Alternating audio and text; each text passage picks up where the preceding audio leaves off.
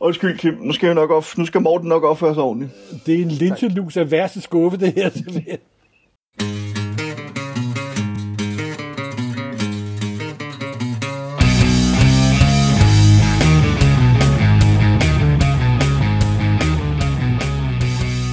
Hej og velkommen til Supersnak med Marvel Morten og Kim Helt, alias Morten Søndergaard. Og Kim Skov. Det her er podcastet, hvor to tidligere tegneserieredaktører taler sig tosset, om film, tv-serier, bøger og populærkultur, men med en helt særlig kærlighed til tegneserierne, mediet, hvor alt godt opstår. Og i dag skal det handle om Picard. Star Trek Picard. I came here to find safety.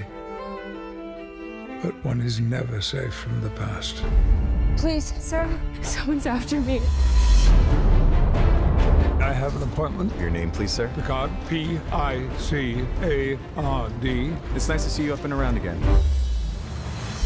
We have an obligation to investigate. There is no we, Jean-Luc. Admiral, I am standing up for the Federation, for what it should still represent. This is no longer your house, Jean-Luc. Go home. I have to help her You really want to go back out into the cold? more than ever. A plan. Another top secret, unauthorized rescue mission.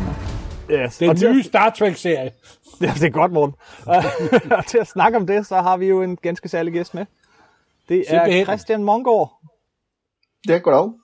Goddag. Filmanmelder på Information, flere gange gæst her i Supersnak. Hov, hov, filmred- filmredaktør.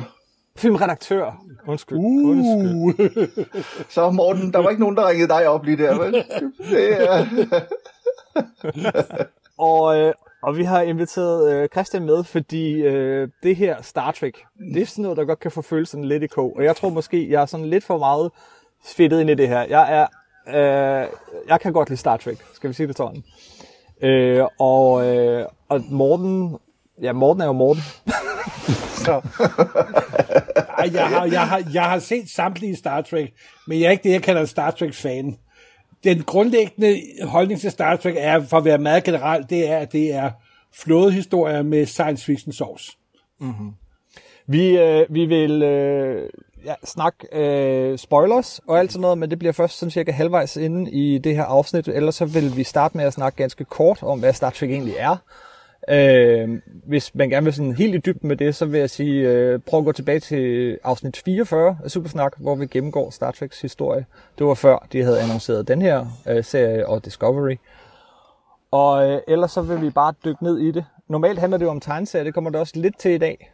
Øh, der blev lavet en prequel tegneserie til den her tv-serie og en bog. Det kommer vi også lidt ind på.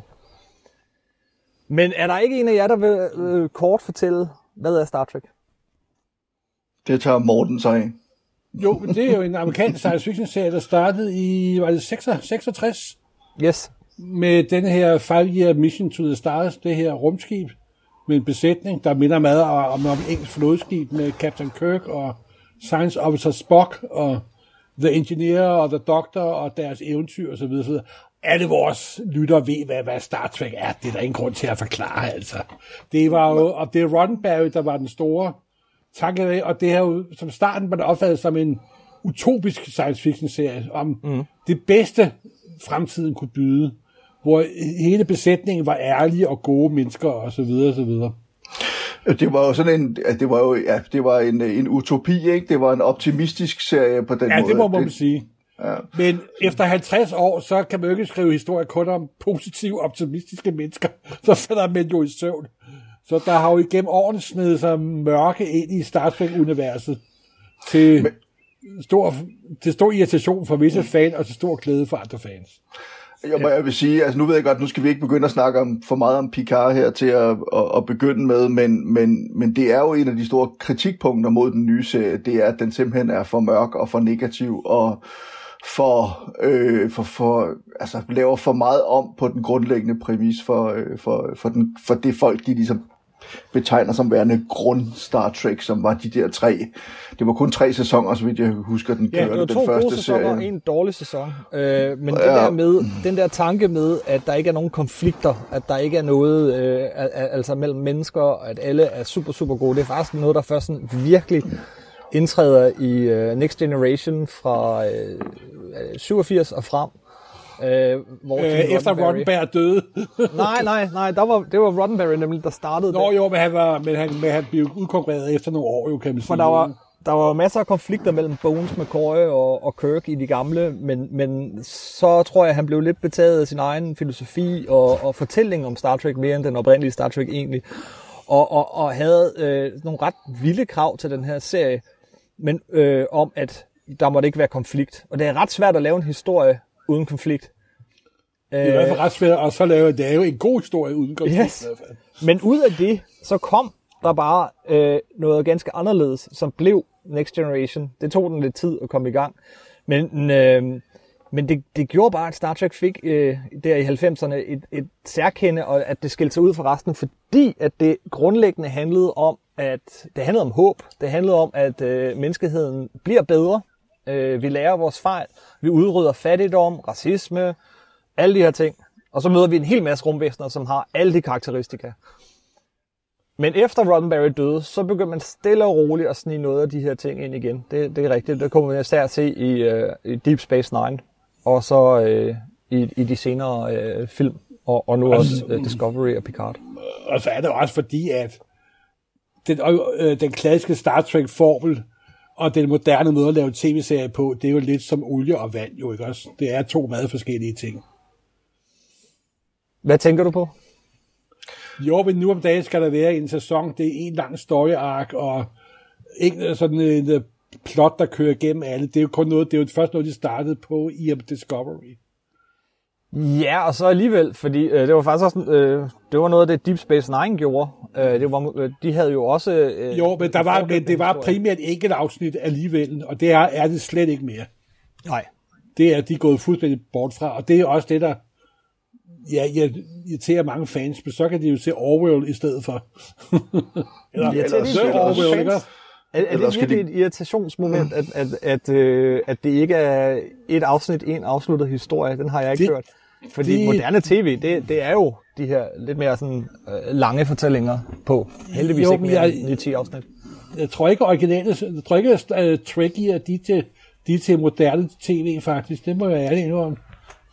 Ah, ej, det, det, det, det tror jeg nu, det ved jeg nu heller ikke hjemme helt rigtigt, Morten. Nu tror jeg, du, øh, du graver lige lovligt dybt i myteposen der. Nu, det er øh... meget muligt, det er meget muligt. jeg tror, at det problem, ja. nogen har øh, øh, ved de her serier, øh, det, og det kan man så være enig i eller ej, det er det, at grundpræmissen, det, det, det mange føler er Star Trek, det er pillet lidt af. Det her med, at vi er blevet bedre mennesker. At det er en utopi.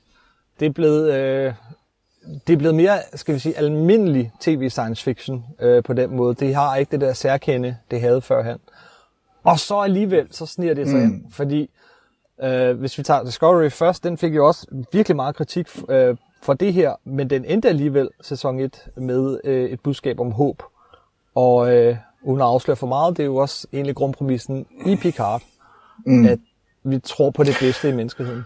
Nå, men altså, det er jo det, der, altså, det, alt det Picard står for som figur, også i den nye serie her, det er jo håb, optimisme, øh, mellemfolkeligt samvirke, og med så må sige, og fredelig samme eksistens. Ikke? Altså det er jo, øh, øh, så, så på den måde, så synes jeg faktisk, at den lever meget godt op til nogle af alle de der idealer, der ligesom har været i, i, i serien tidligere. Jeg vil lige hurtigt lave en disclaimer i forhold til, øh, øh, til Star Trek, fordi jeg har aldrig været, den, været særlig stor Star Trek-fan. Jeg har altid været mere Star Wars-fan. Mm. Øh, jeg ved godt, man godt kan være begge dele, men ligesom i gamle dage, du ved, så var, det, så var man enten øh, øh Beatles, eller også var man... ja, eller Beatles og Rolling Stones, ikke? Øh, øh, og, og sådan har det også været lidt med, med Star Trek og Star Wars, men, men jeg har aldrig været en helt stor øh, Star Trek-fan, selvom jeg så alligevel jo selvfølgelig har set en hel del, og jeg må sige, at jeg var ret begejstret for de to nye film, som J.J. Øh, Abrams, øh, øh, han lavede den tredje, som han så ikke stod for. Jeg kan ikke huske, om det var Justin Lin, der instruerede, men den var jeg ikke så begejstret for. Men jeg, og så Discovery har jeg set lidt af, men jeg må så sige, bare lige for at, at slå det fast, Picard er jeg overmåde begejstret for. Jeg synes, den er ret fantastisk. Det var bare lige for at sige, hvor jeg selv står i forhold til det her. Så jeg er heller ikke kæmpe Star Trek-nørd. Der er mange ting, jeg ikke ved, og der er mange ting, og det er måske noget af det, der sådan også er det sjove med Picard, det er jo, at den refererer jo virkelig meget tilbage til mange hændelser tidligere i, i, øh, i, det, i det her univers, den her mytologi og personer, som dukker op, og så er de alle sammen glade for at se hinanden, for det er 30 år siden sidst. Og så skal jeg lige hen og google, for at være helt sikker på, at jeg nu også har forstået, hvem den ene og den anden er og sådan noget. Jeg ved godt, hvem Riker er, jeg ved også godt, hvem Data er, og så videre, men der kommer også nogle af de der bipersoner, som pludselig dukker op, og så tænker man, uh, hvordan er det nu lige det, det hænger sammen? Og, sådan noget. Så. Ja, ja, det, det, og det er meget. Altså, det er figurer, som har været med i et afsnit, eller sådan noget, som ja. lige pludselig dukker op igen. Jo, men det tror jeg også er lidt af den at Picard. Jeg synes også, at de 10 afsnit er, er rigtig underholdende. Men jeg synes, svagheden er, at der er gået lidt for meget fanfiction i den, faktisk. Og mm-hmm. jeg Mhm. så et interview med Chabon, hvor han simpelthen kaldte det, hvor han sagde direkte, at ja, det er nok min udgave af Star Trek fanfiction. Og det Måske- bærer det altså lidt, lidt, lidt, lidt præg af, det må jeg Måske skal vi lige, men det ved jeg ikke, hvad du siger, Kim, om vi lige skal hoppe tilbage og så lige forklare, hvem de her mennesker, der er involveret i den nye serie er, inden vi... Jamen det synes Jo, jeg, inden vi bestemt. øh, dykker helt ned i, i, i serien, øh, det er jo, jamen, Morten nævner Michael Chabon, Chabon øh, og han er jo Pulitzerprisvindende øh, forfatter. har skrevet en af de bedste tegneserieromaner nogensinde. Det er der ingen tvivl om overhovedet. Præcis, det var så også den, han vandt. Calvin and Clay. Præcis, og det var også den, han vandt sin Pulitzerpris for. Ja. Og du Men har så- interviewet ham. Jeg har interviewet ham, ja, i forbindelse med den, øh, han skrev en roman, der hedder Telegraph Avenue, øh, som foregår i Berkeley, hvor han selv bor øh, sammen med sin kone, øh, Eyelet Waldman, som også er, er forfatteren, og, og, og deres efterhånden, ja, deres voksne børn er jo nærmest flyttet hjemmefra nu og sådan noget, men han er, altså hvis man har set filmen Wonder Boys med Michael Douglas i hovedrollen, så er det en filmatisering af en af hans romaner, en af hans virkelig gode romaner, det er også blevet en, en, en vældig god film. Han er en ret fantastisk forfatter, som, som er meget, meget personlig. Han tager ofte udgangspunkt i, i altså i hvert fald nogle af de tidligere, øh, tidligste bøger, han skrev, der tog han meget udgangspunkt i sit eget liv og sine egne oplevelser og sådan nogle ting, men, men det er meget populærkulturelt forankret stort set alt, hvad han skriver, hvad enten det er musik, tegneserier, film, tv-serier, altså alt, hvad man ligesom kan forestille sig, og derfor har han også haft en finger med i spillet, når det angår en hel del populærkultur og film og sådan noget. Han, har været, han var med til at skrive øh, Spider-Man nummer 2, altså Sam Raimi's Spider-Man 2, som efter min mening var, er, er stadig er en af de allerbedste Spider-Man-film, der er lavet. Øhm, og sidenhen har han sådan været med på forskellige andre ting, og så blev han så pludselig øh, udnævnt til, til showrunner på, øh, på Picard her. Jeg ved, Morten, du er også ret begejstret for ham som forfatter. Så jeg er super begejstret for dem som forfatter. Og det var måske også lidt, det var, jeg tror, jeg havde skruet forventningerne lige en anelse for højt i vejret. Mm. Så, men det kan vi komme, komme ind på senere, for jeg synes, at serien startede rigtig godt, men så som, at den blev sådan lidt fragmenteret til sidst, synes jeg. Men, har Men- han men altså, lavet ja. tv før? Øh, jeg er faktisk lidt usikker på det. Jeg tror nok, at han har ikke. været... Det tror jeg faktisk, han har, men, men det kan vi jo selvfølgelig finde ud af. Øhm, men, men det mener jeg faktisk. Jeg mener faktisk, han har lavet noget tv. Øh, nu, jeg ved godt, det er skide godt... Øh, Ja, men hedder øh, så det? kan jeg sige, at derudover, ja. så, så er den jo også, øh, altså der er flere producer på den her serie, end der er øh, faste øh, skuespil, skuespillere. Øh, det er meget sjovt i, i introen der, altså der var produced by, produced by, produced by, produced by. Øh, Mm. og, og det er selvfølgelig fordi, at Star Trek har den her lange historie. Øh, men nogen, øh, og nogen bare skal være med. Øh, altså øh, Roddenberrys øh, søn og, og en masse andre. Øh, så er der også sådan en som øh, Akia øh, Goldsmith. Goldsman. Goldsmith. Ja, ja og han, han er, altså jeg må så sige, at, at, at hvis øh, Chabon er grunden til, at jeg godt gider at se Picard på forhånd, før jeg så noget af serien, så da jeg læste, at Akiva Goldsman han havde noget med den at gøre, så tænkte jeg, ej, det gider jeg fandme ikke alligevel. Yes. Fordi han er, øh, altså, han er primært, han er jo kendt som manuskriptforfatter og har været med i Hollywood mange år. Han er i slutningen af 50'erne, ligesom Chabon også er det. Og han har jo blandt andet skrevet to af de værste Batman-film overhovedet. Batman Forever og Batman og Robin. Han har skrevet uh, I, Robot, I Am Legend, som så ikke er at, at, at nødvendigvis er dårlige film på den måde. De er heller ikke sådan helt fuldendte. Så har han skrevet Cinderella Man. Og han har skrevet A Beautiful Mind, som, øh, som, øh, som vandt Oscar for bedste film. Og så har han så desværre også skrevet øh, Da Vinci Code, eller Da Vinci Mysteriet og Engle og Dæmoner, som er to af de værste film, Ron Howard nogensinde har lavet. Så altså, det er, øh, han er, det er meget, jeg vil sige, det er meget blandet, hvad den mand, han har lavet, og han, jeg kan sgu ikke helt finde ud af, altså, han, han bliver brugt sindssygt meget. Han var også, øh, der var den der, øh, åh, hvad fanden hedder den, den der science fiction serie, Fringe, Den skrev ja. han også en hel del øh, afsnit til og sådan noget. Så han er sådan en, han bliver utrolig meget brugt, på trods af, at hans track record faktisk ikke er helt vildt god. Altså han er sådan en journeyman manuskriptforfatter, har man fornemmelsen af, som nogle gange virkelig rammer plet, og andre gange så rammer han så meget ved siden af, at det gør ondt. Ikke? Jo, men så er, der også kun en, så er der også kun en eneste grund til, at serien er startet jo. Det er Patrick Stewart, at han sagde, han sagde ja. Ja, han det er jo også grund, Det er jo grund til, at serien eksisterer jo. Ja. Altså, hvis Patrick Stewart ikke havde sagt ja, så havde der ikke været nogen, været nogen serie, vel? Jamen, Akira mm. Goldsman var jo en, er en af, af hovedforfatterne, hovedproducerne på øh, Star Trek Discovery. Han har ligesom fået nøglerne der. Og, og det var vist ham, der, der så opsøgte, øh, hvad Picard havde nær sagt, Patrick Stewart. Mm. Og Og Patrick jeg- Stewart er jo, altså der havde ikke været noget Star Trek i dag, hvis ikke for Patrick Nej. Stewart. Det havde der ikke. Han, han tog, øh, især de første to-tre sæsoner af Next Generation, så tog han noget ikke altid særlig godt og gennemtænkt materiale, og løftede det til, til nye højder, fordi at han simpelthen kunne levere det der techno-babble, lige så godt som han kunne levere Shakespeare. Jamen, jeg tror, og det- og det er jo, der er jo et eller andet med de der klassisk skolede britiske skuespillere. Altså, det er jo det samme med, når ham og Ian McKellen står over for hinanden, som henholdsvis Dr. Xavier og, og øh, hvad hedder han, Magneto i X-Men-filmene. Altså, de kan sige det værste vrøvl, og det kan være det værste mærkelige kulør, der er alt muligt, der foregår rundt omkring. Men på grund af de to skuespillere, på grund af den tyngde, de har, så tror man på det. Og du har fuldstændig ret i, at det, her, det gør sig også gældende med... Med, med Star Trek, altså både Next Generation, men også altså Picard her. Der, der er simpelthen en tyngde over den her mand, og man, man er bare glad for at være i selskab med ham. Altså, han bestemt, er, bestemt. Mm. Jeg kan huske, at første gang jeg så ham, det var i Jeg Claudius, da han med hår på hovedet spillede Selenius, den mest modbydelige karakter i Jeg Claudius, og der er mange modbydelige kar- kar- kar- øh, karakterer, simpelthen. Så, ej, men han er fantastisk. Og det var også ham, der sagde ja, da de endelig fik ham øh, vredet, da de vred armen om på ham. Yes. Har man så lidt fornemmelsen af. Og, og, jeg, og jeg, altså, jeg, jeg ser gerne Picard i hvad som helst. Uh, hvad hedder det? Patrick Stewart i hvad som helst. Mm. Uh, I øjeblikket uh, her, mens uh, Danmark er lukket, uh, og hele verden er lukket, så, så, sender han, så læser han en sonnet, en Shakespeare-sonnet op om dagen hjemmefra og lægger ud på Twitter. Det nyder jeg at følge. Ja, men det er, han, er, han er sgu meget cool, og ham og, det er jo også fedt, at ham og Ian McKellen, de er, er bedste venner, eller sådan frem, frem står det i ja. hvert fald, når man i gang imellem ser dem, og de optræder sammen, og de laver sjov sammen og sådan noget. Og de her to, øh, altså efterhånden ret gamle og klassisk sko- skolede skuespillere, som samtidig hele tiden har det der lidt frække glimt i øjet og sådan noget, hver gang de laver et eller andet sammen, det er sgu ret herligt. Han siger selv, uh, Patrick Stewart, at, at uh, grunden til, at han, han gjorde det her og overvejede det her, udover at han blev præsenteret for en god historie, men det, det, var, det kom faktisk af uh, den rolle, han spillede i Logan, den sidste Wolverine-film, øh, hvor han for, for første gang i de her X-Men-film virkelig får lov at spille skuespil.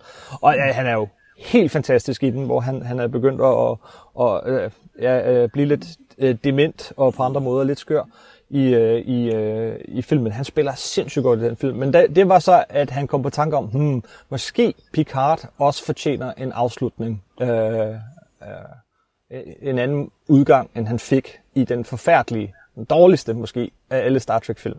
Øh, Star Trek Nemesis. men,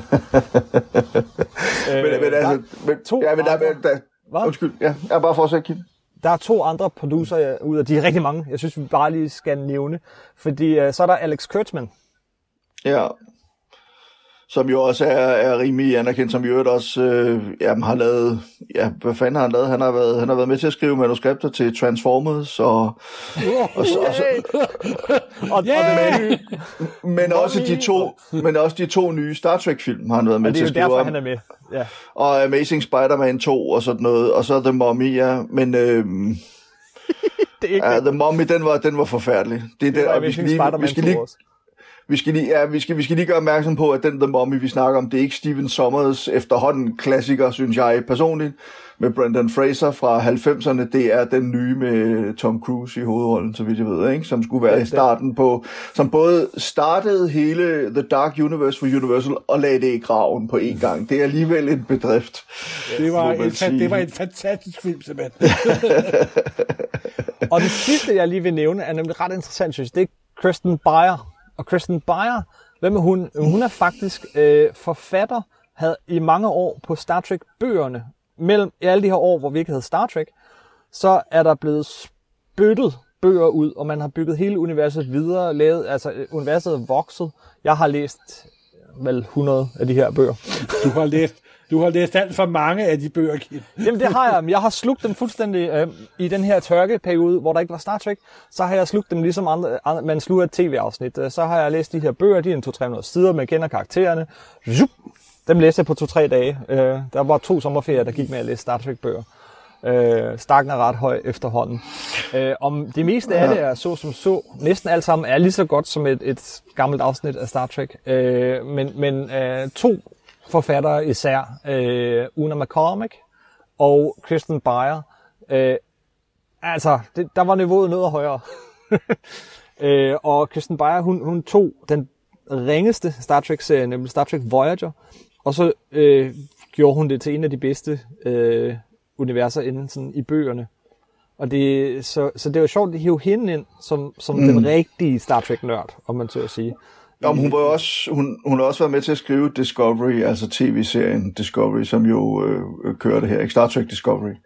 Ja, og så har Øhm, et særligt ansvar, øh, som, som øh, jeg er sikker på, hun er ikke den, der får lov at sige mest i det der writers room, sikkert ikke, men hun har et, et ret særligt ansvar, som er sådan meget moderne. Hun, hun har, øh, hendes øh, ansvar er at sørge for en sammenhæng i alt det, der kommer rundt om filmen, mm. rundt om tv-serien. Så hun skal sørge for, at, øh, at øh, der er kontinuitet mellem tegneserier, bøger, øh, film, computerspil, brætspil, alle de her ting. Det er en meget sjov rolle, som jo egentlig bare er blevet helt nødvendig i dag. Mm. Og så skal vi sige, Morten, og det er det, vi gør dig glad, hun har skrevet Buffy-bøger også. Hun har skrevet bøger baseret på øh, Buffy the Vampire Ja, ja, jamen, ja, det, det, er der, det, det er der i orden. Det skal jo ikke er lige jeg- sidst... Ja. Nu er bare jeg ikke så meget for alt det der siden. Alt det der sideting, det kan godt være sådan ret fluffy-agtigt, hvis jeg skal mm. være fuldstændig ærlig. Jeg har jo ikke læst, læst, læst nær så mange øh, Star Trek-bøger, som Kim har. Det er kun, der kendte forfattere kastet sig over det, og den slags bøger har jo det der med, at der ikke må ske noget i dem simpelthen. Jamen, mm. det problem var der jo ikke, fordi, Nej, fordi, man troede, ikke, der øh, kom mere Star Trek. Så, de havde så forladt tv-serien, universet. så, så de kunne tillade sig at gøre, at gøre noget. Men normalt Yes. så er franchise-bøger jo ret stillestående, må jeg være om. Vi skal lige hurtigt lave, bare lige en sjov ting, som jeg lige så her i forbindelse med, med Kristen Beyer der, det er, at hun har jo så arbejdet tæt sammen med Nicolas Meyer, som jo var, øh, som er ret sjov på den måde, at han var, det var ham, der skrev, instruerede han også Wrath of Khan Ja, øh, helt tilbage in the day, og var involveret med den første film, men som også var forfatter på, øh, på Star Trek Discovery. Men der, hvor jeg kender ham bedst fra, og, og det gør Morten jo også, det er jo som forfatter af en, at indtil videre tre øh, Sherlock Holmes pastiches, øh, The 7% Solution og... blandt andet, øh, som, som er øh, en af de bedste pasticher, der overhovedet er skrevet på Sherlock Holmes. Så det er bare meget sjovt, at på den måde så, at, at der er jo øh, i, i hvert fald i Next Generation er der jo flere Sherlock Holmes referencer. Der er underkøbet et helt afsnit, hvor Picard han er Sherlock Holmes. Så det er jo det, det sådan noget, synes jeg er meget det, sjovt. der hedder, det er det, der hedder Ship in a Bottle, hvor Moriarty overtager hele Starship mm. Enterprise. Ja. Det, er, gan- det er ganske vidunderligt. Så det er mere for, det er ting, ting, der hænger sammen. Kvalitet finder kvalitet, ikke? Jo, Eller hvad er det, det fuldstændig hedder? også, Og, og, og, og Chabon har, har jo også skrevet Sherlock Holmes. Så Nå, det er folk, der kender de mekanismer, der ligger bag god populærkultur. Og det er også derfor, ja. at når Nicolas Meyer er på, og Chabon er på, så bliver det aldrig helt dårligt. Det, det, Nej, det nej. gør det altså ikke. Præcis. Jeg havde, øh, jeg, altså, mine forventninger var ret høje. Jeg var også, øh, bare fordi Patrick Stewart, bare forbi Michael Chabon. Øh, også lidt nervøs, fordi at øh, Patrick Stewart han har haft enormt stor indflydelse på de sidste, øh, på, på de Star Trek film, de lavede efter Next Generation, og de, de ændrede ret meget på, på Picard-karakteren. Han ville gerne være mere actionhelt end en historisk øh, franskmand. Øh, men, men, men jeg glæder mig også bare til at se ham. Øh, og som optag, så, øh, så læste jeg selvfølgelig de prequels, der kom. Der kom en tegneserie, som jeg ved, du også har læst, Morten. Ja, den Vi skal var... helst snakke lidt tegneserie jo. Og, øh, og så en bog. Øh, Our La- Last Best Hope hed bogen af Una McCormick. Og øh, tegneserien hed Countdown. Det var jo bare tre numre. Hvad tænker du om den? den var ret, den var ret ligegyldig. Den, den, den, den forklarer, hvor hans to uh, Romulo-assistenter kommer fra. Det er det Ja. ægtepar, der, der er på vingården, og det er det. Og, Det- den det- var, og den er pæn og nydelig, og der skete ikke særlig meget. Ja, jeg synes også, den var lidt kedelig. Stift tegnet, og, og det eneste, man fandt ud af, er, var, hvem er de to på vingården. Hvilket selvfølgelig også er lidt mærkeligt, at vi ikke, øh, at, at vi ikke fik det med i, i tv-serien. Og, og bogen, kan jeg Jo, så men sige... øh, de øh, forsvandt jo efter tre afsnit, så var de slet ikke med mere. ja, det var meget mærkeligt. Og det er jo også derfor, at det er jo som, at der ser en brække lidt i midten, synes jeg, hvis jeg skal være helt ærlig. Må jeg lige runde bogen kort, og så synes jeg, vi skal kaste os over tv-serien. Bogen Our Last Best Hope er faktisk øh, ikke dårlig. Øh, den har nogle af de ting, jeg godt kan lide ved tv-serien her, og nogle af de ting, jeg ikke kan lide ved den. Øh, men men øh, den fortæller historien om, øh, om, hvad der skete fra Picard, han øh, opsag, øh, altså blev forfremmet fra kaptajn på Enterprise til admiral, til at skulle lede hele det her nødhjælpsprojekt. Øh, he- altså rammehistorien er jo, at, at øh, Romulus, øh, deres gamle fjende, deres hjemplanet er ved at springe i luften, eller en, rettere en supernova ved, ved deres stjerne. Og så skal de have evakueret alle de her Romulans, som ikke altid er helt med på den. Og det er, det er, den er en udmærket historie, man får også lidt mere baggrund til, til hende her Raffi, som fylder en del. Men der sker ikke særlig meget i den, fordi nu er det en bog, der ligesom er bundet op på, øh, på en, en, en øh, levende franchise. Så den bliver lidt, ligesom du siger, Morten, øh, sådan ret stillestående. Stadigvæk, den er, det er en af de bedste Star Trek-forfattere, og, øh, og den, er, den er okay. Okay. det, det var min anmeldelse. Nå, hvad synes I så om tv-serien? Nu må, skal vi sige spoilers fra nu af. Ja, lad os gøre det. Det er nemmere. Altså, jeg vil sige personligt, øh, altså igen, jeg vil sige, der er faktisk flere ting, der gør sig gældende. Jeg, jeg synes for det første, synes jeg et eller andet sted, det var ret befriende for en gang skyld at se en tv-serie et afsnit ad gangen, en uge ad gangen. Altså, jeg er jo blevet vant til at binge helt vildt, og så tage en hel tv-serie på en weekend, eller på en dag, eller et eller andet. Men det her, det var simpelthen øh, et afsnit øh, hver fredag i 10 uger, og det havde jeg det egentlig meget godt. Nu er der så, hvor har jeg lige været ude at rejse og sådan noget, så noget, noget jeg ikke har set tre, tre afsnit, så dem så jeg så ud i en køre. Men, men, men det, jeg, et eller andet sted kunne jeg faktisk godt lide det, og jeg synes, det, det var med til ligesom at, og skal, altså ligesom i, i gamle dage, når man så en, en tv-serie på tv, og så skulle man vente en hel uge med at se den med den der cliffhanger, det hele endte med. Og sådan noget. Det kunne jeg faktisk meget godt lide. Så det var, sådan, det var bare sådan noget øh, øh formalia omkring det, som jeg egentlig synes var okay. Og så må jeg sige, at jeg var sgu ret godt med fra starten. Altså jeg synes, øh, der er mange, der har brokket sig over titelmelodien, som, fordi den ikke er den her upbeat, øh, orkestrale, et eller andet halløj, øh, men sådan lidt mere melankolsk øh, stykke musik, der ligesom indleder den, og hele introsekvensen og sådan noget, som jo så er, som vi snakkede lidt om det til at starte med, minder meget om, hvordan man ligesom laver tv i dag. Altså det, det er stemningsbærende, både titelsekvens og titelmelodi og sådan noget. Men personligt, så har jeg været ret begejstret for den. Jeg har, og der er også nogle svagheder i den, som, som, som vi måske kan komme ind på senere. Men, men overordnet set, så, så synes jeg sgu, den er ret god, og det er meget på grund af, hvad hedder han, øh, Patrick Stewart. Men det, og der er nogle af skuespillerne, som jeg ikke er helt vildt begejstret for, som måske heller ikke gør det helt vildt fantastisk, men, men så samtidig så er der nogle af de andre, som er, er virkelig, virkelig brillante, ikke? Nogle af de nye ansigter og sådan noget, hvor jeg tænker, hold da kæft, de er gode, ikke? Mm. Så, men ja, jo, jeg er ikke nær så begejstret som Christian, men jeg synes, det var ok bestemt. Og jeg synes, at den startede rigtig godt. Og så synes jeg, at den, at den lidt tabte pusten, må jeg indrømme. Og så blev den også sådan meget med, at Nå, nu møder vi en ny gammel ven fra afsnit 47 for 30 år siden, og, og de bor der, og de laver pizzaer, og det er meget skåret ud pap, det her. Men der, der, der, der gik sådan lidt nostalgi i den, mm. må man sige. Og det er klart, fordi hele hovedpersonen er jo en stor nostalgisk genfølelse at se Patrick Stewart, kaptajn Jean-Luc Picard, det er som en lidt ældre, men meget handikraftig mand, og så videre. nu Men er han altså jeg- admiral, Morten. Admiral. Ja, ad- admiral, ja. Var det ikke blevet degraderet igen? Nej, men er altid, men, øh, en gang admiral, altid admiral. Præcis. Men den, den, den startede rigtig, rigtig, øh, rigtig godt, tabte lidt pustet, og så så jeg de sidste tre, to afsnit i træk, og så kom den lidt op igen. Og så var jeg også lidt for, og så gik det op for mig, hvor stor Star Trek-nørd Chabon i virkeligheden er. Mm. Han er jo en fanboy simpelthen, ikke også? Mm. Og det er altid sjovt, når fanboys overtager noget af det, de har været fans af. Så kan det nogle gange gå rigtig, rigtig godt, som da de nye Doctor Who kom. Og det kan gå rigtig, rigtig galt. Og her der er det gået sådan okay, vil jeg sige. Mm. Men det, jeg- har lidt, det har lidt karakter af så fanfiction. Det må, ja, Måske, måske, skal, måske skal vi sige, at det er Akiva Goldsman, der har ødelagt det.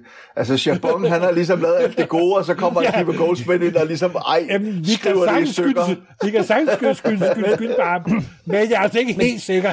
Der er, der er altså noget fanfiction over den, der er der. Det der med, at de vil have alt med. At mindste Ja. ja. detalje skal være henvist til, og man møder en masse personer, som... Jeg, jeg, jeg kunne sgu ikke huske halvdelen af dem, personer, som man stødte stødt ind i. Hvem fanden er det? Og nå, hvem er gud, det er det, og... Det var sjovt, jeg hørte, der ikke brugt over de samme ting i forbindelse med The Watchmen. Men okay, det tager vi, den tager vi på et andet tidspunkt. Den tager vi det på et er andet noget tidspunkt. helt andet. Noget helt andet. Og det Jeg- ved du udmærket godt. Så Morten, nu skal du være stille. Nu skal Kim have lov til at sige Ja. noget. jeg er ret enig med jer begge to, men jeg, jeg, jeg synes også, øh, især første afsnit var jeg meget begejstret for, øh, og sidste afsnit, der synes jeg, den var bedst. Men ellers så synes jeg faktisk, den har nogle strukturelle problemer, fordi øh, den her lange historie, det, det var, det, altså, der, der gik 5-6 afsnit, før man fandt ud af, hvad problemet egentlig var.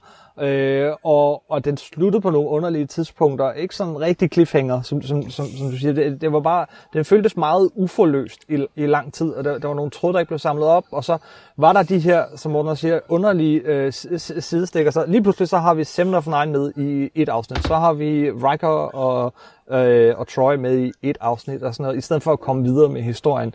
Det- Det blev lidt underligt undervejs. Jeg synes, den var, den- den var lidt for langsom efter det første afsnit. Mm. Så jeg kan godt lide langsom, men altså øh, lang tid om at fortælle sin historie, altså at føre os videre. Det, det føltes som om, den trådte lidt vand undervejs, selvom den ikke var længere. Altså, jeg havde det egentlig meget godt med, at den var så i gåsøjne langsomt bygget op. Altså, jeg forstår sådan set godt, hvad du mener. Jeg tror også, hvis man muligvis, hvis man havde set den ude i en køre, så ville man have syntes, den var endnu mere langsom. Mm. Øh, fordi den netop tager sig tid til de der små frikvarterer rundt omkring, hvor han støder ind i gamle venner, og pludselig skal forklare alt muligt til dem, og så skal vi opleve, hvordan han øh, øh, ligesom dealer med den del af sit tidligere liv. Altså, der er jo en hel del, og det er jo sådan noget af det der, som jeg ved, folk også har brokket sig over, men altså, det starter jo ikke med, at øh, Admiral Jean-Luc Picard, han er den superheld, som han var i gamle dage. Den starter jo ligesom med, altså, jeg ved ikke, om vi skal forklare lidt mere om, hvad, hvad serien egentlig handler om, men, men, men bare lige for at gøre det der færdigt i forhold til mig, jeg kan meget godt lide, at den netop byggede op, som den gjorde, at den ligesom stykker hans fortælling sammen efterhånden, for så at ende et sted, og nu er vi i spoiler-territorium, men vi ved, der kommer en, sæson, eller det ved, det ved ikke, hvor spoileragtigt det er, men der kommer en sæson 2. Så det vil sige, vi ved, Picard han vender tilbage, og jeg ser meget det her som en ny form for origin-historie. Altså det er den gamle Picard, som var kørt ud på et sidespor, som var blevet skrottet, nærmest kørt på skrotpladsen, og hvis mening man ikke rigtig inde i The Federation der, eller Starfleet Command ligesom regnede med længere, nu er han blevet genfødt og er på vej ud på nye eventyr, da sidste, 10. sidste afsnit slutter. Men, men, øh, men øh, altså, jeg vil helst ikke genfortælle den. Det må der være en af jer, der gør, fordi som sagt, jeg har, tror ikke, det var ikke fordi, jeg følte mig hægtet af undervejs, men der var der ting, hvor jeg tænker, hvad fanden var nu det for noget? Nej, men der er ikke så meget. Altså, genfortællingen er, øh, at der er den her... Øh, Romulus, de her tror jo, at der er den her AI-trussel. Artificial øh, øh Intelligence. Og det er jo meget af det, der også foregår nu om dagen med for at diskutere, om AI overtager os alle sammen om, om 10-15-20 år og så videre. Og det er de så plantet op til øh, Star Trek-universet, hvor det er for, blevet forbudt at lave kunstig intelligens androider. Altså dataer, der er den berømte Ja, figur for, for Next Generation. Jamen, det er jo ikke, det er jo ikke, kun, det er jo ikke kun kunstig intelligens, kan man sige. Det er jo synthetics, som de Ja, kalder det. Altså netop. Ja, ja. syntetiske mennesker, som ikke bare er androider, eller ser lidt mærkeligt ud, ligesom i hovedet, som Data gjorde, men altså ligner almindelige mennesker af kød og blod til forveksling, og har samme følelsesliv, og samme tankevirksomhed og alt muligt andet.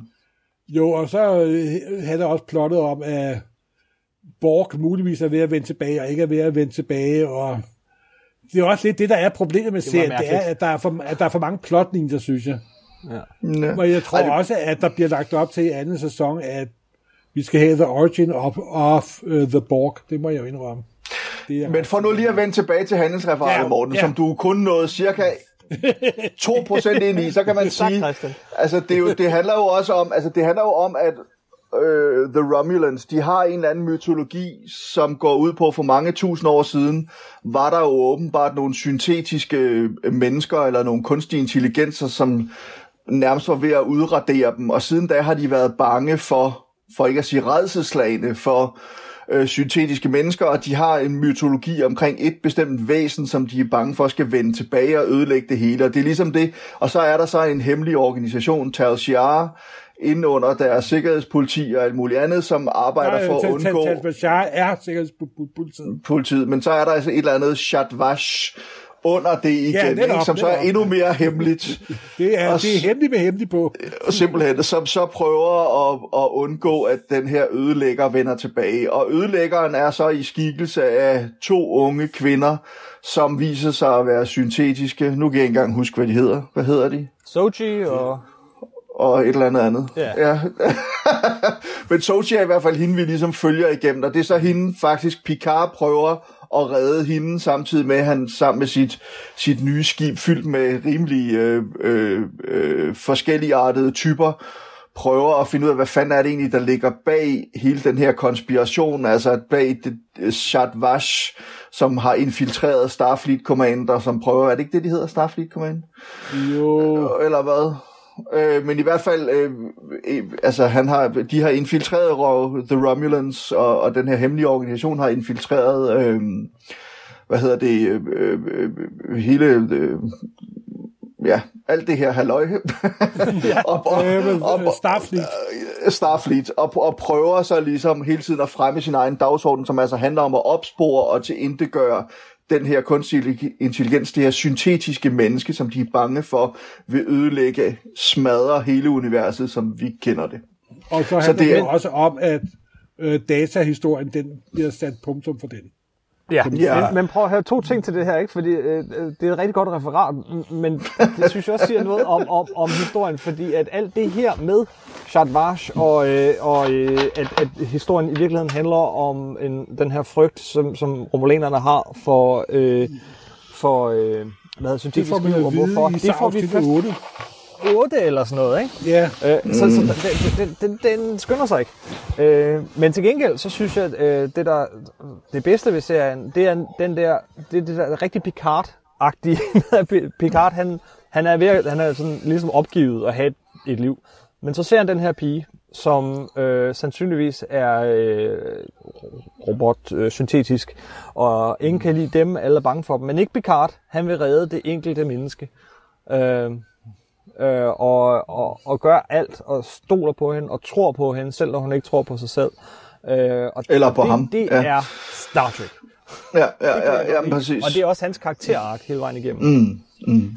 Jo, men det er, øh, og jeg synes, jeg synes, det er det, der er det fede ved det, det er jo, at han jo starter på 0 igen, kan man sige. Det er også derfor, jeg snakker lidt om den her genfødsel af Picard. Altså, at han, han starter på nulpunktet, hvor han måske nok er den her estimerede, øh, eller øh, øh, øh, ærede øh, tidligere admi- admiral i, i, i- i Starfleet, men der er ikke rigtig nogen, der lytter til ham længere. Han er også en oldsag. Han er smidt ud på lossepladsen et eller andet sted, eller i hvert fald kørt ud på et sidespor. Og det, der så sker, det er, at han i en tv-optræden kommer til at sige noget meget kontroversielt omkring hele Starfleets engagement i at redde.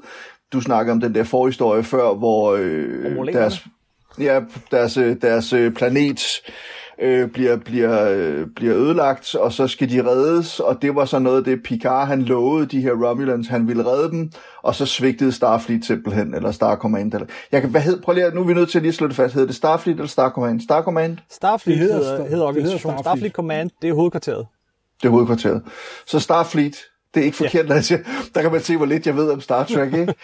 men, men, øh, men altså, du ved, så han tager ind til, altså, så, og da hun så pludselig øh, melder sig her på, på banen, hende den unge kvinde, og han vil redde hende.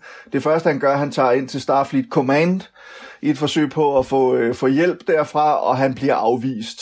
Og det viser sig jo så, finder vi ud af faktisk ret tidligt, at Starfleet Command er blevet infiltreret af øh, The Romulans, som altså er bange for den her unge kvinde, som slår hende ihjel, og så finder han ud af, at hun har en tvillingesøster, og så handler det jo sådan set om at finde frem til tvillingesøsteren og redde hende øh, op for den her Borg øh, Cube, og så øh, få hende, finde ud af, hvor hun egentlig kommer fra, og så finde ud af, hvordan kan han redde de her syntetiske mennesker, hvordan kan han afdække hele den her øh, konspiration, hvor det jo altså, øh, altså som altså bunder i sådan en, en oldgammel mytologi som, øh, og historier, som øh, romulanerne, The Romulans, altid har fortalt hinanden, og som åbenbart gør dem pisbange. De er altså lidt nogle tøse drenge og Som piger, der også jeg. bliver introduceret i den her afsnit, der aldrig har været det aldrig har været refereret før jo. Det er også noget, Mm. der kommer sådan lidt ind for højre. Men der er også irri- irriteret mig en lille smule, må jeg indrømme. Ja, jeg synes, men, det var men, fedt. det, men det er helt i orden, det er helt i orden. Sig, hvad der irriterer mig allermest ved serien. Øh, jeg havde svært ved at blive... Øh, øh, altså... Og, og at, altså, det faldt mig bare i øjnene hele tiden. Det, det er jo to ting. Øh, den prøver at være øh, voksen og moderne på sådan en øh, lidt billig måde, synes jeg. Øh, den er ekstremt voldelig. Altså virkelig, virkelig øh, gory indimellem. Øhm, der er et afsnit, der starter med, at man ser nogens øje blive pillet ud, og øh, alle de her ting. Og det, det er okay, men, men det var sådan lidt, øh, det føles ikke rigtig Star Treksk. Selvom det er okay. Jeg synes ikke, jeg er sart, men, men det var lidt øh, i øjenfaldene i hvert fald. Og så det andet er ordet fuck. De siger fuck, fuck, Picard fuck. banner, og det gør Picard ikke. Picard banner ikke, men alle gør det, og okay, Ja. fint. Men, men, men, men når nu vi har set i over alle de her mange år med Star Trek, at, øh, at, at det gør folk ikke. De drikker i øvrigt heller ikke alkohol eller ryger. Her så er der nogen, der ryger cigar ombord på et rumskib.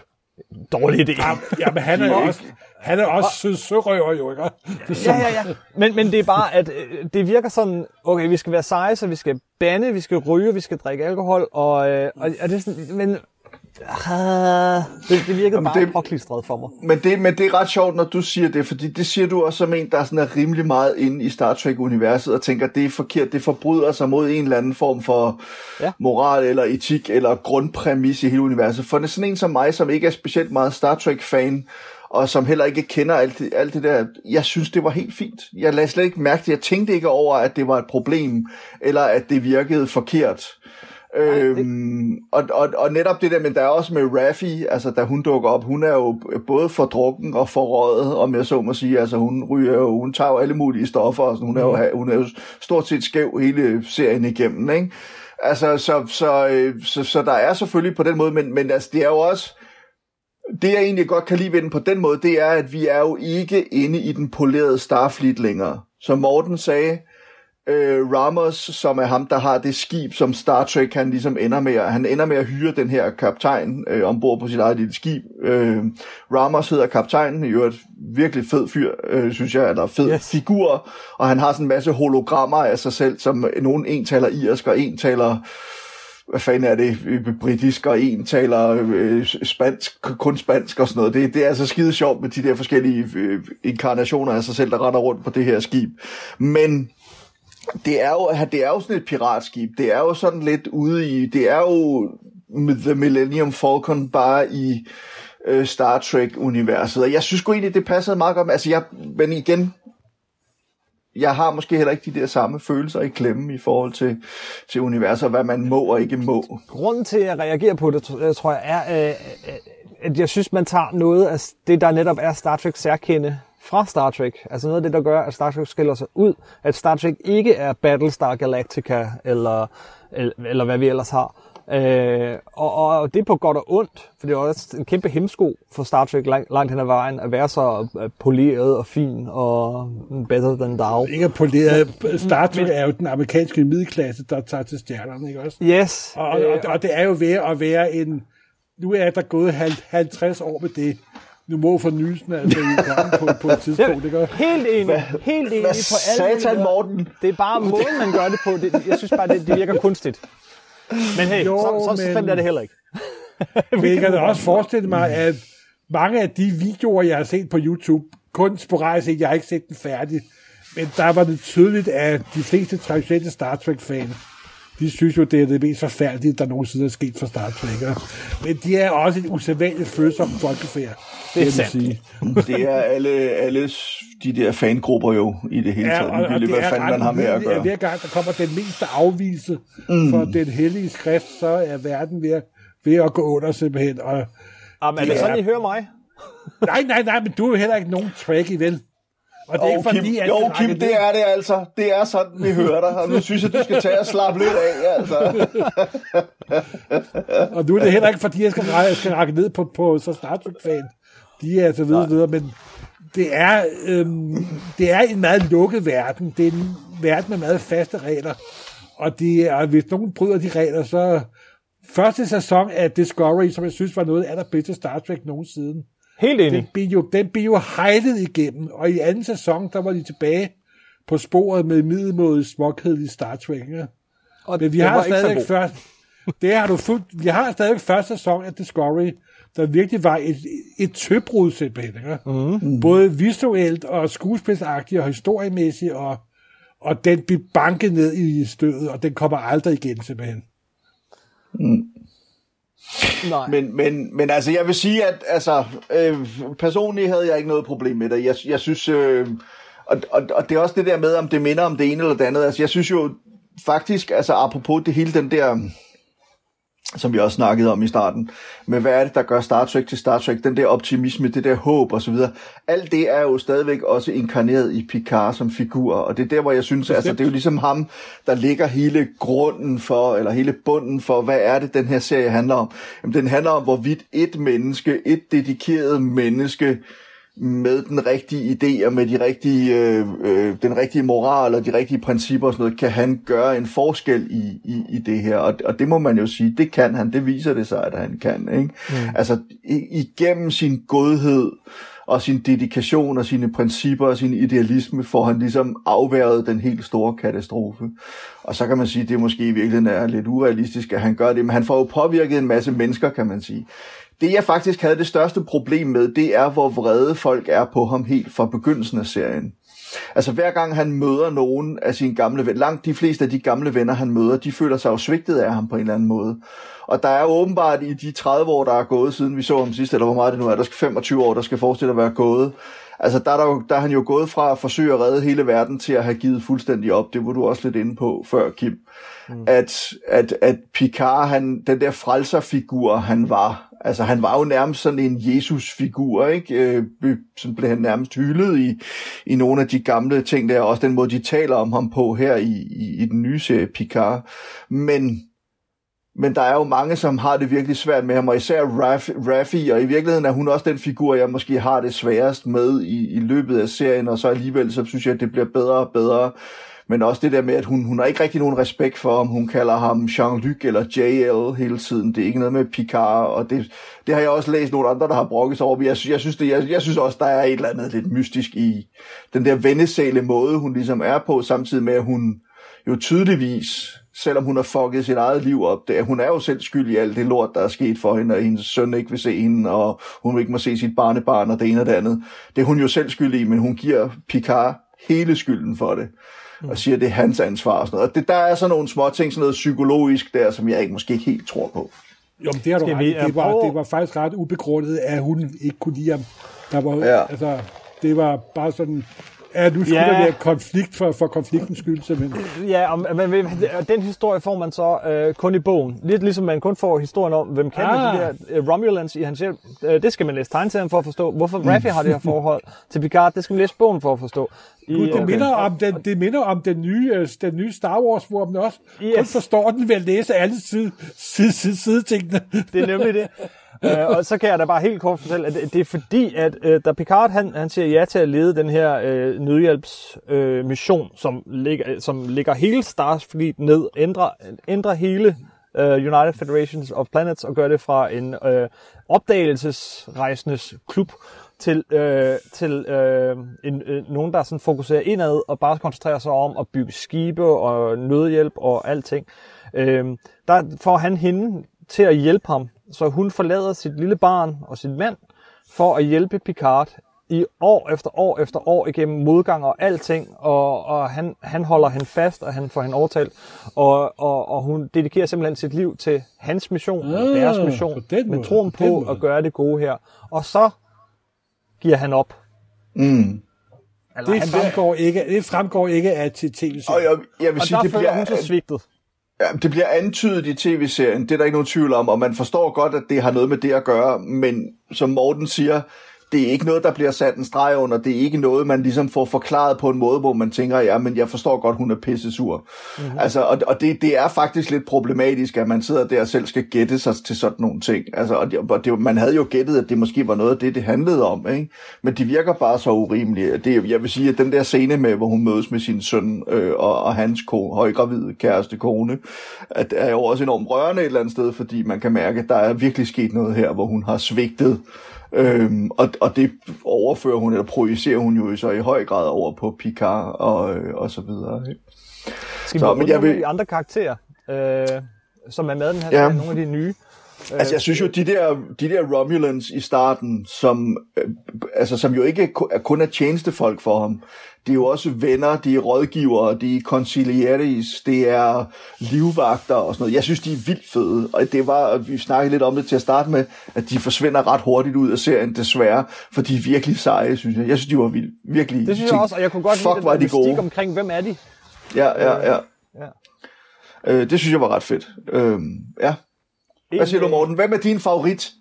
Altså, kom så, der, kom så med det. Min favorit er faktisk, at man fik sat et punktum for hele datafiguren. Det var mm. faktisk det, jeg synes, der var bedst ved hele, ved hele serien. Mm. Det må jeg ærligt men, men, det der, men helt det der, ærligt, øh, ja. helt, helt ærligt, det kom jo også bare til sidst. Altså, det var også sådan... Du har, jo, men der blev lagt hvis, op til hvis, i starten. De, ja, der blev lagt en lille smule op til det starten. Der blev lagt op til... Nu de, ej, der, stop, stop, stop. Morten, tig stille. Jamen, jamen, det er mig. Jeg, jeg tænker bare, når nu de har, øh, når nu de har data med, Hvorfor så først bruge ham de sidste øh, 10 minutter af sidste For afsnit? jeg tror, at øh, Ben Spinner har lavet en Harrison Ford. Det tror jeg sagt, også. Jeg vil kraftedeme kun være med, hvis jeg dør for øh, helt fuldstændig sikkert, og jeg aldrig bliver generet mere i hele det, mit liv.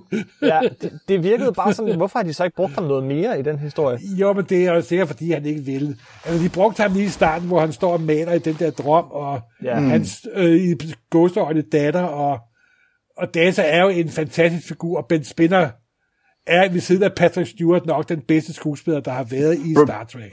Og så dukker han op lige pludselig til sidst og beder om aktiv dødshjælp. ja. ja, og så er det, jeg synes faktisk, den scene, hvor han så dør i den digitale verden, han døde jo rigtig i Nemesis, mm. men sådan skyggen, den digitale øh, skygge spøgelse af ham, dør så, det, det synes jeg er en meget rørende scene faktisk. Jamen, også fordi der opnår han, altså der opnår han jo altså Pinocchio-effekten, om jeg så må sige, han bliver til et rigtigt menneske, ikke? Simpelthen. Øh, som også får, får lov til at dø, og det er jo ligesom det, det sætter hele hans liv i relief, og det er jo virkelig også, det er også noget af det, jeg synes er, er ret fedt med serien, det er jo, at den jo faktisk handler om nogle af de der helt store spørgsmål omkring, eksistensen omkring, hvad er det, der gør os til mennesker? Er det det, at vi kan tænke? Er det det, at vi kan føle? Er det det, at vi, der er noget, der gør ondt på os, når vi bliver slået? Eller handler det også om det her med, at fordi vi ved, at vi skal dø, jamen så lever vi også, prøver vi i hvert fald at leve vores liv sådan på den bedst mulige måde og sådan noget. Det er jo også det, der er så fedt, at de så bringer igen ultra, ultra, ultra spoiler. 1, 2, 3, 4, 5, så kommer den at da de så endelig øh, bringer, øh, at da de bringer Picard tilbage til allersidst som en synth, altså som et syntetisk menneske, jamen så har de ligesom sørget for, at han lever kun lige altså hvis ikke han havde været syg, så ville han måske have levet 10 eller 15 eller 20 år mere, og det er så også det, de har givet ham i den nye krop, han har fået. Og det synes jeg egentlig er meget fedt øh, et eller andet sted, fordi det, det er ligesom hele det der filosofiske, eksistentialistiske fundament, som serien står på, det bliver også ligesom fuldt til dørs der. Og, det synes og igen også, det er, er det superklasse Star Trek. Altså Star Trek mm, har også mm. været bedst, når det var allegori. Jeg vil også lige sige, at på algorier, så er der jo en Michael Chabon virkelig algori, fordi Picard er jo blevet til en golem. Mm. Det er en sjæl, der er projiceret ind i en død ting, simpelthen. Ikke også? Ja, der aktiverer den døde ting. Så ja, han er blevet der... til, til en golem, simpelthen.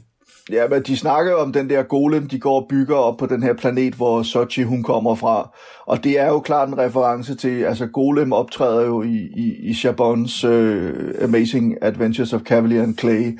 Altså, og er jo helt den der, det har I også snakket om tidligere ja, ja, ja, ja. i, i, i Supersnak med, med den her jødiske mytologi omkring Golem, der skal komme og redde jøderne, når de bliver truet og sådan nogle ting. Altså, der er, og derfor er der jo sådan nogle referencer tilbage til den her jødiske kultur, som Chabon jo er en selvlært produkt af og sådan noget. Jeg vil så sige, vi skal nok vende tilbage til det med figurerne, Kim. Vi har ikke glemt dem endnu.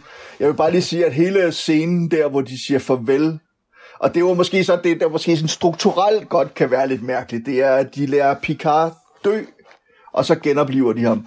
Jeg vil sige, da han dør, der, det er en af de mest rørende scener. Jeg, altså, jeg vil ikke sige, at jeg stortudet, men det var sat med tæt på. Du er altså, født for menneske, Christian. jamen, det er jeg øh, i en alder af 48, så tuder jeg over de vildeste ting. Jeg sad og så Newsroom af Aaron Sorkin forleden dag, efter jeg snakkede med min datter, der er fanget lige nu i, på sin universitet i USA på grund af det corona og jeg stortudede også der. Så det, det, der skal ikke så meget til, men jeg synes, det var virkelig en rørende, rørende scene, og, og, og, og det var sådan ligesom, og det var ikke bare den ene scene, det var jo så også alt det, der ligesom ligger udenom. Det var alle de år med Picard, og hele hans mytologi, og vægten af jo, men, hans men, liv og sådan noget. En, der var en sæson nummer to, vidste man jo også. Så. Jo, jo, så man vidste også, at han ville, og man, man vidste jo, jamen, altså allerede dengang, de begyndte at snakke om, at nu dør han, sådan at de havde jo allerede snakket om, at hende, hvad hedder hun, øh, øh, videnskabskvinde, der spillede Alison Pill, nu kan jeg pludselig ikke huske, hvad hun hedder. Dr. Men at hun... Jurati. Jurati, præcis. Vi, hun, hun skulle jo have, i virkeligheden have overført sin bevidsthed til den der golem. Det var vist det, der var, var meningen til at starte med, ikke? og så spillede ja. hun så fordækt spil for at redde dem alle sammen og sådan noget. Men hvis vi nu vender tilbage til det med figurerne, så må jeg sige, de der to, og så synes jeg, som jeg også sagde før, Ramos, kaptajnen på det nye skib. Jeg kan ikke mm. huske, hvad skuespilleren hedder. Øh, har du det stående der, Kim? Øh, Santiago Cabera han var altså virkelig fed. Altså både som den her pirat kaptajn med den store cigar, men så netop fordi han har alle, alle de her alter ego, alle de her hologrammer af sig selv. Altså der er en mekaniker, og der er en... Øh, en maskinmester, og der er en, øh, en læge ombord, altså noget, som er forskellige hologrammer af ham, og de har alle sammen taler forskelligt, og de er alle sammen en del af hans bevidsthed, men ved alligevel ikke alt, hvad han ved som person og sådan noget. Så der er sådan nogle ret sjove ting, synes jeg, som... Øh... Det var meget sjovt. Åh, oh, det er, nu er det en afstikker, men, men uh, uh, uh, han, uh, på et tidspunkt så finder vi ud af, at han har mødt uh, den her, en af de her robotter, uh, Synthetics, før. Altså, ja. what's the odds? det var, det var sådan, det, det, der var jeg virkelig sådan, wow, så, så at ham, som de tilfældigvis havner ved, har øh, øh, som, droppet ud af hele Starfleet på grund af en af de her synthetics, som ingen har hørt om før.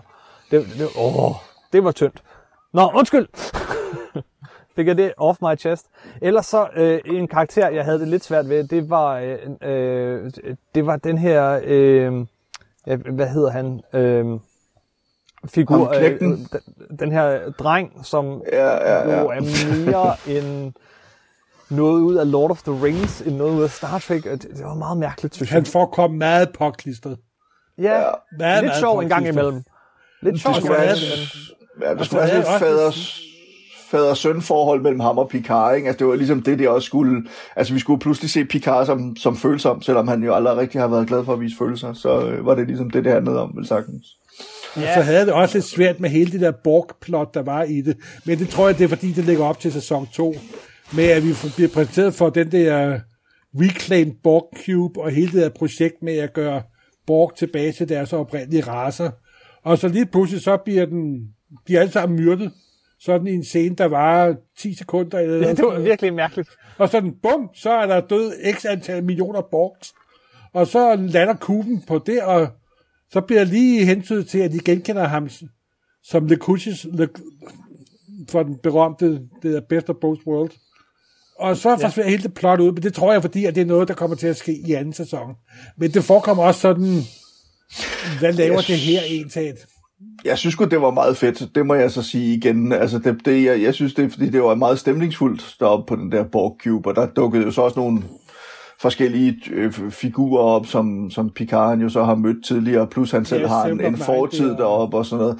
Altså, det ved jeg, jeg synes, jeg, jeg synes sgu, jeg ved ikke, om jeg synes, det var, om der, altså jo, man kan godt argumentere for, at den måde, de døde på, alle de der, det var måske lige, det var sådan lidt lige lovligt øh, henkastet, og, og det, at den skulle med ned på den der planet, hvor de endte til sidst, det var måske heller ikke helt øh, logisk eller, eller, eller rimeligt, men jeg synes faktisk, at der, jeg synes, der var et eller andet fedt ved det. Jeg kunne godt lide det. Det var meget stemningsfulde, nogle stemningsfulde scener deroppe fra, og, og jeg synes, det gav god mening, at det var der Sochi hun arbejdede, da hun stadig i gåsøjne. Altså det der jo er med de her sins, i hvert fald Sochi og hendes søster, det er, at de tror, at de har levet et helt langt liv, og de er blevet udstyret med en forhistorie, og med, med forældre, og med, med, med minder, og med følelser, og alt muligt andet, og, og uddannelse og så videre.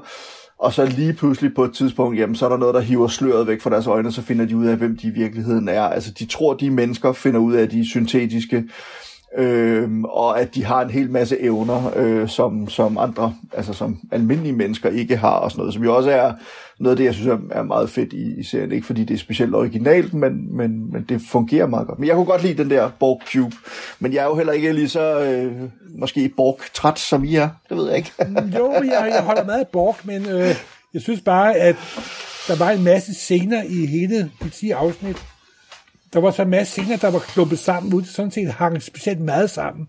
Mm. Og, og det var lidt, igen inde på det der fan, fanfiction øh, aspekt, men jeg kan godt mærke, at hvis Chabon er showrunner på tv-serien, så er det i hvert fald ikke en professionel showrunner. Og det kan godt være, at han bare han skulle have været hovedforfatter, i stedet for showrunner på, på serien. Det havde måske givet en mere strukturelt sammenhængende serie, tror jeg. Men det er, det er bare øh, småting. Det er bare småting. Men altså, der, det... var lidt, der var en smule ujævnt, synes jeg. Jamen, det sjove var jo faktisk, at, øh, at serien jo på nogle områder er fuldstændig rigtig, så minder den meget om en moderne tv-serie. Den har ligesom den her overordnede ark, altså hvor, man, hvor alle afsnittene hænger sammen og fortæller en stor, en lang historie. Men faktisk så var der jo også elementer af, at man for hvert afsnit ligesom havde en ting, der skulle klare, som jeg så må sige, eller en lille opgave, eller et nyt besætningsmedlem, som skulle samles op og med ombord på det her skib. Altså, at den fik også den der episodiske karakter undervejs, og, og derfor synes jeg egentlig, det gav meget god mening med de forskellige ting, der ligesom skete, også med Borg Men, men altså, i forhold til ham der knægten, nu kan jeg heller ikke huske, hvad han hedder, men øh, øh, jeg synes faktisk også, at han også fordi, at ham skuespilleren var ikke verdens bedste skuespiller, vil jeg sige. Det var måske også lidt det, der var problemet. Altså et eller andet sted. Det ved jeg ikke, hvordan I havde det med synes det. både med Michelle Hurt som uh, Raffi, og, og så ham her som Elnor. Det, det var ikke, det, det, de faldt lidt igennem en gang imellem. Ja, Elnor, ja. Hvor, Evan, øh, Eva Gora hedder han, ja. Ja, jeg kender ham ikke. Mm-mm. Men til gengæld, så, øh, nu nævnte lige uh, hurtigt Alison Pill, øh, som, ja tegneseriefans jo vil kende fra øh, en anden god øh, tegneseriefilmatisering, øh, øh, nemlig Scott Pilgrim vs. The World. Jeg synes, hun var, hun, hun var rigtig god. Øh, hun havde en underlig rolle, altså det, det, det, var, det var nogle underlige udfordringer, hun havde, og, og ting at slås med, men jeg, jeg, hun var, jeg synes, hun var virkelig, virkelig god. Altså, Nå, det, vil jeg det, gerne her, det, det er her, jeg har set hende før.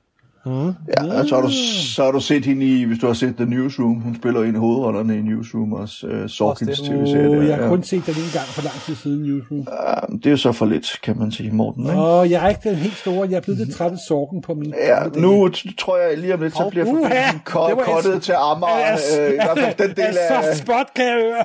I hvert fald den billige ende af Amager, hvor du bor, der bliver uh, ryger forbindelsen lige om lidt. Jeg har have, vil jeg lige påpege. jo, jo, en billig have have, så nu skal du passe på, ikke? Men øh, nej, altså, jeg, jeg synes også, hun var god, øh, Alison Pill, øh, som Dr. Girardi, øh, men ja, en mærkelig rolle, fordi hun jo åbenbart også, ja, altså virkelig spiller fordækt spil, ikke bare én gang, men flere gange undervejs, øh, og ovenikøbet slår et menneske ihjel. Øh, ja, hvilket er, er hurtigt til at til, tilgive, synes jeg. Det, det, det tænkte jeg også. Ja, hurtigt. Skete der egentlig noget ved det? Overhovedet ikke. Det var totalt, totalt ustraffet simpelthen. Jeg skal jo også lige sige, at øh, ham, jeg blev ved med at kalde Ramos, han hedder Rios. Altså ja. kaptajnen ombord på skibet på La Sirena, som skibet hedder. Han hedder altså Cristobal Rios, blev kaldt Chris Rios, og de kaldte ham mest Rios øh, ombord. Ja.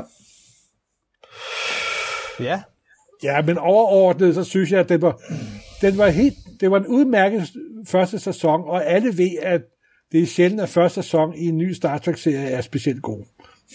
ja. På nær jeg, Discovery jeg, selvfølgelig. Jeg glæder mig til sæson 2. Jeg glæder mig over, at der kommer en sæson 2. Øh, og det er jo også, øh, det er så uden Chabon.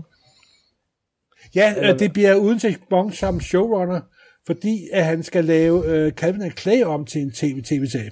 Mm. Hvilket tror bliver spændende, må man sige. Ja. Jeg ved, at de blandt andet har hyret øh, Kevin Smiths øh, marker, Mark Bernardin, som er tidligere underholdningsjournalist øh, journalist ej. og sådan noget, og som, øh, som jo så har været med til at skrive blandt andet, øh, hvad hedder den, øh, ja, men han har skrevet en, en hel del forskellige ting. Øh, det slår du lige op, Kim. Det gør jeg. Og, så, han- og så dukker jo Whoopi er- Goldberg jo også op i, i så anden sæson. Ja, det er rigtigt. Hun blev spurgt på direkte tv, om hun ville være med i, Star Trek øh, tv-serien af Simpelthen. øh, Patrick Stewart. Ja. Øh, så Men, øh, Mark- dukker op. Mark Bernardin, han har blandt andet skrevet Castle Rock, været med til at skrive Castle Rock, så vidt jeg husker, ikke? Og så har han, øh, og så har han skrevet, hvad fanden den hedder, Treadway, øh, som er sådan en ny serie baseret oh, ja. på Bo- Bo- Bourne-universet og sådan noget. Den har han også været med til at skrive. Så han, han er sådan en, som er blevet mere og mere brugt som, øh, som forfatter, og så blev han simpelthen spurgt, om han ville være med. Så han er sådan en supervising producer, hvad fanden det så end betyder. På, øh, Fordi de manglede producer. Ja, præcis. Jamen, jeg tror, det er sådan noget med, når man hyrer forfattere, og så samtidig gør dem til producer. Jeg tror, at det både har noget med penge at gøre, noget med prestige at gøre, og hvordan man krediterer folk øh, i alt det der. Det er en, lidt af en jungle, så vidt jeg ved. Øh, så, så, så det bliver, det bliver sgu lidt interessant, øh, hvad der kommer til at ske i den næste sæson. Men der er i hvert fald lagt op til nye eventyr. Han får... Øh, han får da lov til at sige, hvad fanden er det, han får lov til at sige? Engage til allersidst. Engage. Ja, vi, jeg, Og sad make sammen it med so. min kone. Jeg sad sammen med min kone, og vi sad sådan, make it so eller engage, make it so, engage, make it so. Jeg sagde engage. Jamen hun, det var så Alison skal vi, Pill øh, eller Dr. Nej, det var Dr. Girardi, der fik lov til at sige uh, make it so, ikke? Ja. Og så fik han lov til at sige engage til sidst, så det var sådan set okay. Og så, satte han sig, i- og så satte han sig i stolen først i sidste afsnit. ja, så øhm, ja, ja, det var, øh, ja, jeg synes sgu, jeg, jeg var ret godt underholdt af den, det må jeg sige, så jeg, jeg, jeg glæder mig til at se, øh, jeg glæder mig sgu til at se øh, næste Jamen, sæson nu har jeg jo også. set samtlige Star Trek, så jeg ser selvfølgelig også det her. Det gør jeg da, selvfølgelig. Men ja, Det gør jeg også. Jeg synes, den startede virkelig stærkt, og den sluttede ud, udmærket godt, men var noget jævn, øh, ujævn i midten. Øh, mm. Til gengæld, altså jeg nyder det jo. Jeg elsker, når, Picard, når Riker dukker op, og alle de her fanservice-ting, som vi brokker os over. Jeg kan jo også godt lide dem. Altså, så, mm. øh, men øh, nå jo, den var, jeg vil sige, med det hold, som var på den her serie, øh, så havde den altså potentiale til at blive noget helt utroligt godt. Det var den ikke, men det var god. Simpelthen. Jeg synes, den var virkelig god, og nu skal Morten, han skal ind og se Newsroom nu, så øh, han har ikke tid til at snakke mere. Vi kan lave et sorgenafsnit på et tidspunkt, hvis du, hvis du har du vil skændes. Altså, han er jo... Sorkin er jo en superhelt, vil jeg jo han. påstå. Så, øh, så Dog det kunne en af man de godt. mere monotome. Fordi alle sorgenfigurer lyder kun på en måde, og snakker kun på en måde, og tænker kun Og på øh, sjov forbindelsen til, øh, hvad hedder det. Øh, Amager hedder det. til plat Amager, den er vist røget, tror jeg. Ja, det var heller ikke sorgen, det skulle, skulle handle om. Undskyld. Ja, det er sgu for sent at sige undskyld, Morten. Nå, nu er jeg sur og fornærmet. Ja, men så lad os stoppe her. Øh, tusind tak, fordi du gad være med, Christian. Og, øh, Jamen, selvfølgelig. Og øh, det er jo, vi plejer jo ikke at lave de her tv-serier afsnit, men der var flere af vores øh, lyttere, der, der, der opfordrede os til det. Inde på Plus, vores, at øh, du opfordrede på det på det kraftigste, Kim. Jeg Du er jo, opfordrede, jamen jeg du er jo trods alt Star Trek-fanen. Jeg havde lyst til at snakke om den her. Jeg havde brug for at snakke om den her. øh, og jeg kunne godt have brokket mig meget mere. Jeg har holdt mig tilbage, vil jeg sige. Men, men det er også fordi, jeg synes, det er lidt sjovt at brokke sig over den slags. Øh, Det er noget, du og Morten har til fælles. Hvad lytterne synes, så I er velkommen til at skrive. Det kan være på nummer 9.dk under artiklen, eller det kan være på øh, Facebook-siden. Øh, det er facebook.com-supersnak podcast ud i et. Uh, husk, der er også en Supersnak-bog nu, uh, fra Moses til Superman. Superhelte har religiøse rødder. Der kan man blandt andet læse om Golem. Uh, og uh, så ved jeg ikke, om der er mere at sige andet end tak for den gang. Nej, hej hej. Jeg vil sige noget... Uh, Christian, har du noget? Det er noget med, at du overvejer at lave podcast selv. Er det Jo, jo, men altså, hvad, hvad fanden skal man ellers lave i de her tider? Så, Du satser på, at vi er buret inden lang tid nu. Jamen, jeg havde muligheden for at være first mover for 15-16 år siden, var der en, der spurgte mig, om jeg ikke skulle lave en podcast, og så tænkte jeg, ej, det gider jeg ikke. Og så ventede jeg til, alle andre gør det til os selv at begynde. Nu har jeg i hvert fald indkøbt udstyret, så må vi se. Øh, det kræver jo, kan jeg jo godt se, det kræver jo en del arbejde, både med lydredigering og efterarbejde og sådan noget. Og mm. spørgsmålet er, hvor meget tålmodighed jeg har til den slags.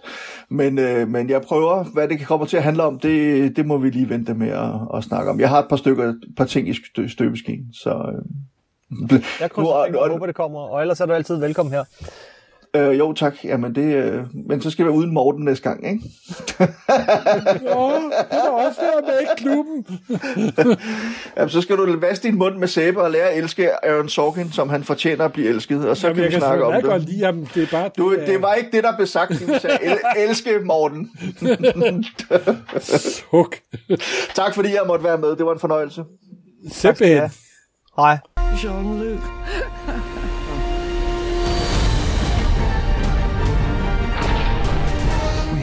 A story just waiting to be claimed. Thank you for not trying to talk me out of all this. Believe me, I know better.